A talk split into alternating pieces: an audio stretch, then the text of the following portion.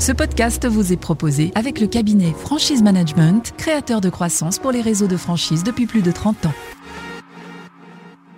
L'officiel de la franchise présente Réseau à la une. Réseau à la une, le podcast. Analyse, décryptage Décryptage. et diagnostic des enseignes. Bonjour et bienvenue sur CDI Podcast dans ce nouvel épisode consacré au débrief du réseau à la une. Je suis Camille Boulat, journaliste pour l'officiel de la franchise et je suis épaulée par Sylvain Bartholomeu, président et dirigeant associé de Franchise Management.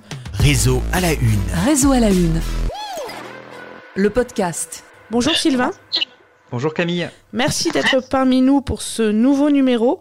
Sylvain, avec votre cabinet Franchise Management, vous nous aidez tous les mois pour notre magazine à passer au crible le DIP et le contrat d'une enseigne qui accepte de nous confier l'ensemble des documents juridiques. Vous nous communiquez un diagnostic performance réseau indiscret pour mesurer le niveau de maîtrise du métier de franchiseur. 50 poids de contrôle concernent la partie juridique que nous étudions dans notre rubrique et que nous débriefons aujourd'hui. Pour ce nouveau numéro, j'ai le plaisir d'accueillir Didier Château, fondateur de l'enseigne Générale des Services. Lancé en 1999, le réseau spécialisé dans les services à la personne s'est lancé en franchise en 2007 et compte actuellement 70 agences. Le réseau souhaite continuer à s'étoffer et, à, et passer le cap pardon, symbolique des 100 unités d'ici deux ans. Bonjour Didier, merci de nous avoir rejoints. Bonjour. Alors pour commencer, je vais donner la, la parole à, à Sylvain. Est-ce que euh, euh, vous pouvez nous expliquer quelle est la notation de Général des Services et quels sont les points forts qui ressortent des documents juridiques de l'enseigne? Alors sur euh, le DIP et le contrat, donc euh, on a une évaluation qui est très bonne euh, puisqu'on est à 80%. euh, donc ça montre la volonté de sérieux du, franchiseur. Donc ça va être un podcast plutôt facile que nous allons animer ensemble, à savoir qu'on a une évaluation qui est très nettement supérieure à la moyenne des réseaux qu'on a audité jusque-là. Donc, euh, quand on lit euh, le DIP et le contrat, en fait, on a un franchiseur qui, sur le plan juridique, a fait un travail sérieux, euh, appliqué, respectueux de la loi. Et on a, par moment, même au-delà de ce qu'exige la loi Doubin, un réel effort de transparence sur, par exemple, annexer au DIP le contrat de maintenance informatique ou annexer au DIP l'étude indicateur de la franchise. Donc, tout ça, en fait, connote un esprit euh, de sérieux et puis euh, des documents qui sont bien construits, quoi. Donc ça, c'est des points qui sont extrêmement positifs. Euh, si on prend un regard candidat à la franchise, on se retrouve face à un document qui est éclairant, qui est transparent, qui est bien construit, où on ressort en fait de la lecture en se disant bon, c'est sérieux, on a un franchiseur qui est sérieux face à soi. Voilà. Mhm. Après, euh, sur des points de progrès euh, qu'on identifie, il y a quelques dimensions où on en fait peut-être un peu trop. Par exemple, sur l'état local, on a un état euh, géoclip plus un état odile plus un relevé de concurrence. Donc ça, c'est un peu fouillé et brouillon. Et c'est un peu dommage parce que c'est vraiment la toute fin du document. Donc euh, tout le début est, euh, est, euh, est vraiment très bien. Et, et à la fin, on a un- une superposition de documents qui, qui donne une connotation un peu, un peu fouillie, puis ça manque de pédagogie parce que c'est redondant, euh, pas mal d'infos. Donc ce serait assez simple, en fait, par exemple, créer une matrice ou, euh, de sous-traiter ou d'externaliser auprès d'une société de géomarketing, mais euh, de créer une, ma- une matrice où on insère en fait les différentes données de ces différentes sources et on fait quelque chose d'un peu mieux construit quoi. Mais tout le reste est vraiment très très bon quoi. Donc on a des documents qui sont euh, de grande qualité, donc bravo déjà. Didier Château, est-ce que vous souhaitez réagir à ce qui, à ce qui vient euh, euh, d'être dit et notamment sur cette superposition de documents qui apparaît à la, à la fin du DIP et du contrat? Bah, déjà, je voulais vous remercier du temps, du temps passé sur la lecture, sur l'analyse, euh, puis pour la qualité, euh, effectivement, euh, des résultats qui sont euh, bons. Alors, euh, c'est vrai que euh, c'est toujours intéressant de se comparer aux autres pour pouvoir savoir si on va dans la bonne direction. Euh, a priori, c'est le cas. On a toujours jou- voulu jouer le jeu de la transparence. vous parlez de de la franchise, donc ça, on le fait à chaque fois, tous les deux ans. Euh, on participe à de nombreux concours, euh, que ce soit les rubans de la franchise ou l'IREF. On n'hésite pas à se challenger nous-mêmes, en fait. hein. L'entreprise a été sélectionnée par BPI France comme étant. enfin, on est lauréat de, de BPI France. Donc, à chaque fois, on n'hésite pas à se, se challenger nous-mêmes sans attendre de nos futurs candidats ou franchisés euh, euh, d'avoir des choses à améliorer. Donc ça, c'est l'ADN de l'entreprise.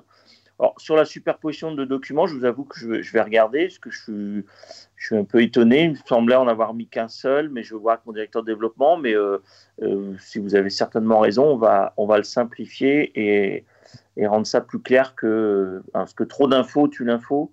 Et si c'est le cas, c'est dommage. Sylvain, vous précisiez également que le DIP pourrait être euh, étoffé notamment sur les informations concernant les performances moyennes du réseau. Est-ce que vous pouvez nous détailler pourquoi et comment ça pourrait être euh, amélioré? Alors en fait, euh, c'est au-delà de, ce qu'exige la loi Doubin, parce que la, loi Doubin régit par décret un certain nombre d'informations qui doivent être présentes dans le document d'information précontractuel, mais quand on est dans l'esprit de la loi, on est dans l'engagement en connaissance de cause. Et quand on est un porteur de projet, en fait, euh, on a besoin pas uniquement d'informations pour euh, euh, comprendre le sérieux du franchiseur, mais aussi pour comprendre les performances qui sont liées au, concept. En gros, quel est l'investissement et quel est le retour sur investissement possible. C'est souvent les préoccupations des candidats à la franchise. Et quand on est jeune franchiseur, qu'on a quelques points de vente, on peut hésiter à communiquer des performances économiques sur les agences parce qu'on a peu de recul. Par contre, quand on a déjà 70 euh, agences, comme c'est le cas euh, avec Général des Services, on a quand même une antériorité, un historique euh, sur bah, ce que donnent les unités pilotes, ce que donnent les franchisés, quels sont les gros KPI, les gros ratios en fait qui me permettent de comprendre mon activité. Et ça, c'est un élément alors qui n'est pas obligatoire. Hein, encore une fois, sur l'aspect conformité, on est très bien, mais qui pourrait être mis pour donner plus d'éléments euh, rassurant pour les candidats et puis surtout les aider à monter leur projet. Quoi. Euh, ce que j'aime bien quand je lis des DIP, c'est que ce soit pas uniquement un outil euh, juridico-juridique, mais aussi un outil qui fait preuve de pédagogie et qui est un outil d'aide à la prise de décision et un outil d'aide à la réalisation de mon projet. Et là, ça manque un peu. On voit par exemple que en fait, les investissements initiaux, c'est traité après l'état général de marché en page 81-82. C'est très court, euh, on n'explique pas certains postes, par exemple la publicité, euh, le fonds de roulement. Il y a un poste divers, on ne sait pas à quoi euh, ça ressort. ça mériterait d'être un peu étoffé, quoi.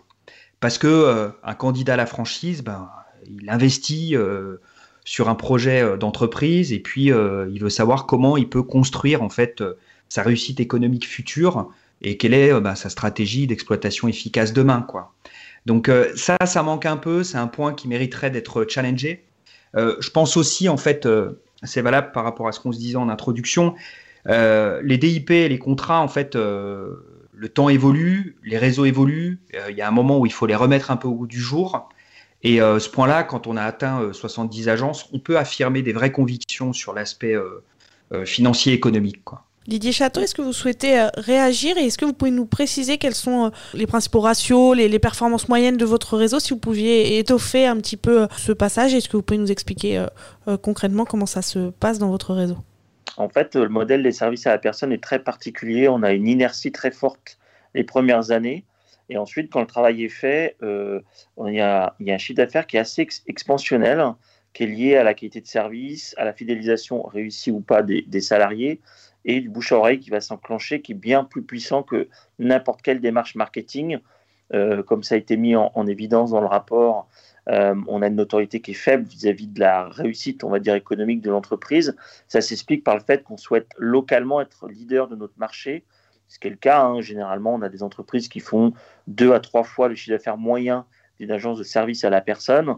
Mais euh, du coup, c'est difficile de consolider les résultats puisque en fait, on les consolide, mais par année d'ancienneté. Euh, donc, on a effectivement un document qu'on ne donne pas dans le DIP, qu'on conserve plutôt pour les experts comptables et les banquiers de nos franchisés une fois que le contrat est signé, qui est un, document où effectivement on retrouve des ratios par taille et par année d'ancienneté, beaucoup plus détaillés que, que ce qu'on fournit euh, dans le DIP. C'est assumé. D'accord.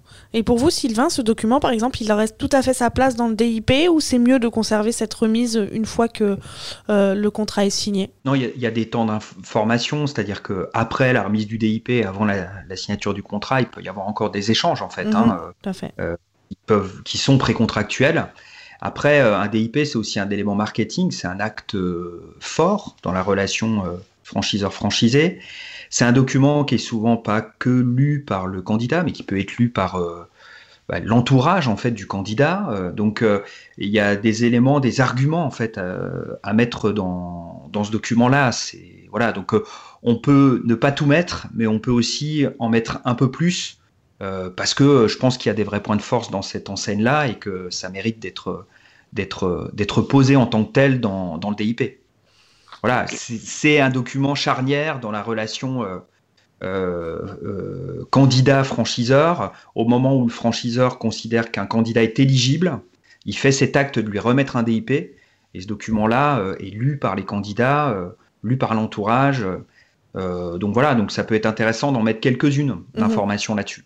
D'accord. Très bien. Pour le contrat, euh, Sylvain, vous pointiez que plusieurs clauses étaient euh, un, peu courtes. Pouvez-vous nous détailler lesquelles et comment elles pourraient être euh, également étoffées? Oui, bah, c'est un, peu comme le DIP. Je pense qu'il y a une petite remise au goût du jour à, faire. C'est un contrat qui est simple.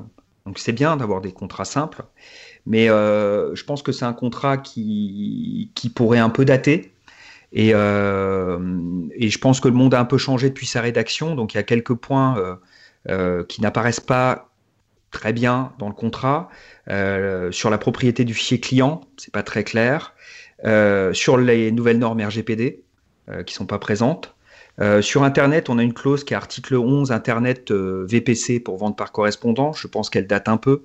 notamment, aujourd'hui, les réseaux sociaux hein, sont très importants à réguler, notamment dans une franchise de service. Donc, ce sujet-là n'apparaît pas. Euh, donc ça, c'est des points qui méritent de passer en revue le contrat, je pense, et euh, de le remettre au goût du jour, en fait, hein. mmh. de le faire évoluer euh, et de le remettre au goût du jour. Par exemple, sur la partie propriété du fichier client, on le mentionne dans l'article 7 qui est appel centralisé et dans un autre article qui est l'article 10 qui est accords commerciaux. Donc on mentionne deux, deux bribes d'informations là-dessus, mais on n'a pas une clause claire sur le fichier client, puis aussi qui responsabilise le franchisé, notamment euh, eu égard aux nouvelles normes RGPD. Quoi. Didier Château, est-ce que vous souhaitez euh, euh, réagir et ajouter des choses, notamment sur, ce, sur, sur le fichier client ou sur la clause liée à la, RGPD bah, En fait, le contrat, quand vous dites il date, oui, il date, mais il y a des remises à jour de jurisprudence régulièrement. On doit être à la V5 ou V6 avec le cabinet Hubert Bensoussan. Mais maintenant, les points que vous évoquez euh, me semblent légitimes. Euh, tout s'accélère en termes de communication. Il y a trois ans, mm. on ne parlait pas autant des réseaux sociaux. Aujourd'hui, c'est une marque ultra importante euh, à traiter en termes de responsabilité, d'image, de contrôle de ce que peut être dit par un salarié ou un client. Donc oui, cette partie-là peut être largement étoffée. Donc on va s'en s'en occuper. D'ailleurs, sur la communication, alors un des points qui, a été, qui avait été soulevé euh, lors de l'analyse, alors je ne sais plus si euh, franchise management vous le, vous le précisiez, mais je sais que euh, l'avocat ou, l'expert en, en, développement de réseau avait pointé le fait qu'il n'y avait pas de, de hum, redevance communication et que la redevance communication devrait, si, serait doublée, pardon, devrait doubler au moment où vous allez passer un certain nombre de points de vente. Est-ce que vous pouvez un peu expliquer votre, votre stratégie sur cette, sur cette redevance communication, euh, Didier Château mais en fait, l'idée globale, c'est que hum, faire une communication nationale avec des moyens euh, de ce qu'on appelle de médias de masse n'a pas un grand intérêt quand vous ne couvrez pas une, bonne partie du territoire. Donc, on a préféré laisser euh, de la valeur ajoutée portée par le, franchisé localement et dépenser localement de la publicité sur son, ses actions à lui et ne collecter que 1% de communication. Euh, ensuite, passant 100 points de vente, là, on considère qu'il y a un effet levier qui est majeur sur, sur la marque. notamment, on axe très fortement sur la marque employeur, qui devient un, sujet majeur de la réussite dans le secteur. Et donc, euh, bien évidemment, cet effet va permettre, euh, à horizon, je pense, des deux ans, d'apporter un peu plus de 300, 350 000 euros nouveaux en termes de collecte de la tête de réseau qui sera intégralement dépensé en médias de masse qui nous permettra de changer d'échelle et d'atteindre une notoriété grand public qu'on n'a pas aujourd'hui, qu'on a plutôt localement quand on a des implantations, mais qu'on n'a pas au niveau national et ne permettent notamment pas quand on ouvre une agence dans une zone où on n'est pas, bah, d'être connu et d'avoir un effet immédiat de démarrage ou de, réassurance. Il mhm. faut faire, tout, faut faire tout le travail en fait à l'initial, alors qu'avec une marque qui passerait à la télé, à la radio, et qui auraient une certaine notoriété. En ouvrant une agence, on y gagne immédiatement des points de confiance et, euh, voire même récupérer des clients de, concurrents euh, euh, qui seraient moins performants que nous, ce qui est le cas souvent quand on ouvre une agence, mais par le travail local, pas par une publicité nationale. Donc voilà l'idée des deux points au lieu de un point, donc un doublement du budget com, avec du coup une puissance de frappe autour de 700 000 euros de budget, qui là permet vraiment de changer d'échelle au total. Sylvain, est-ce que c'est euh, une stratégie qui est souvent adoptée par les réseaux, ce, doublement de, de, la redevance communication une fois passé un, certain cap? Est-ce que voilà, quelle est votre, votre analyse sur, sur cette stratégie? Oui, c'est euh, c'est une stratégie qui se voit, c'est une stratégie qui se déclenche généralement un peu avant, c'est-à-dire sans, sans, sans unité, c'est un peu élevé.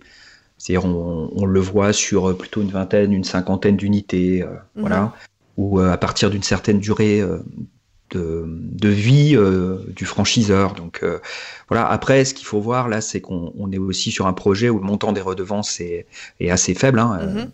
euh, donc on a une relation franchiseur-franchisé où la redevance mérite d'être augmentée. Donc ça tombe bien que ça a été prévu. et notamment la redevance communication. Surtout qu'aujourd'hui, en fait, on voit les réseaux qui ont une redevance un peu plus élevée euh, en garantissant, bien entendu, le bon équilibre de la relation franchiseur-franchisé, c'est-à-dire des franchisés qui gagnent leur vie, ça permet aussi de mutualiser.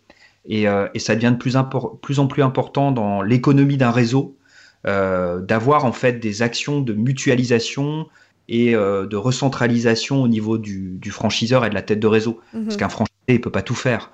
Donc, automatiser, entre guillemets, le pilotage des réseaux sociaux, euh, en internalisant du community management, euh, euh, mettre en place des actions de communication nationale, etc. C'est nécessaire. S'il n'y a pas de redevance, on ne peut pas le faire. Donc c'est bien aussi de bien penser sa redevance et de pas avoir des réseaux qui ont une redevance extrêmement faible, mais qui après se retrouvent avec un franchiseur qui n'a pas les moyens de ses ambitions. Quoi. D'accord. Je vous remercie beaucoup à tous les deux d'avoir été parmi nous pour cette nouvelle émission consacrée au débrief du réseau à la une. On se retrouve très bientôt pour le prochain épisode consacré cette fois-ci à l'enseigne cyclable. En attendant, vous pouvez retrouver tous nos podcasts directement sur notre plateforme CDI Podcast, mais aussi sur toutes les plateformes audio, Apple, Google ou encore Spotify. À bientôt. Réseau à la une. Réseau à la une. Le podcast. Ce podcast vous a été proposé avec le cabinet Franchise Management, créateur de croissance pour les réseaux de franchise depuis plus de 30 ans.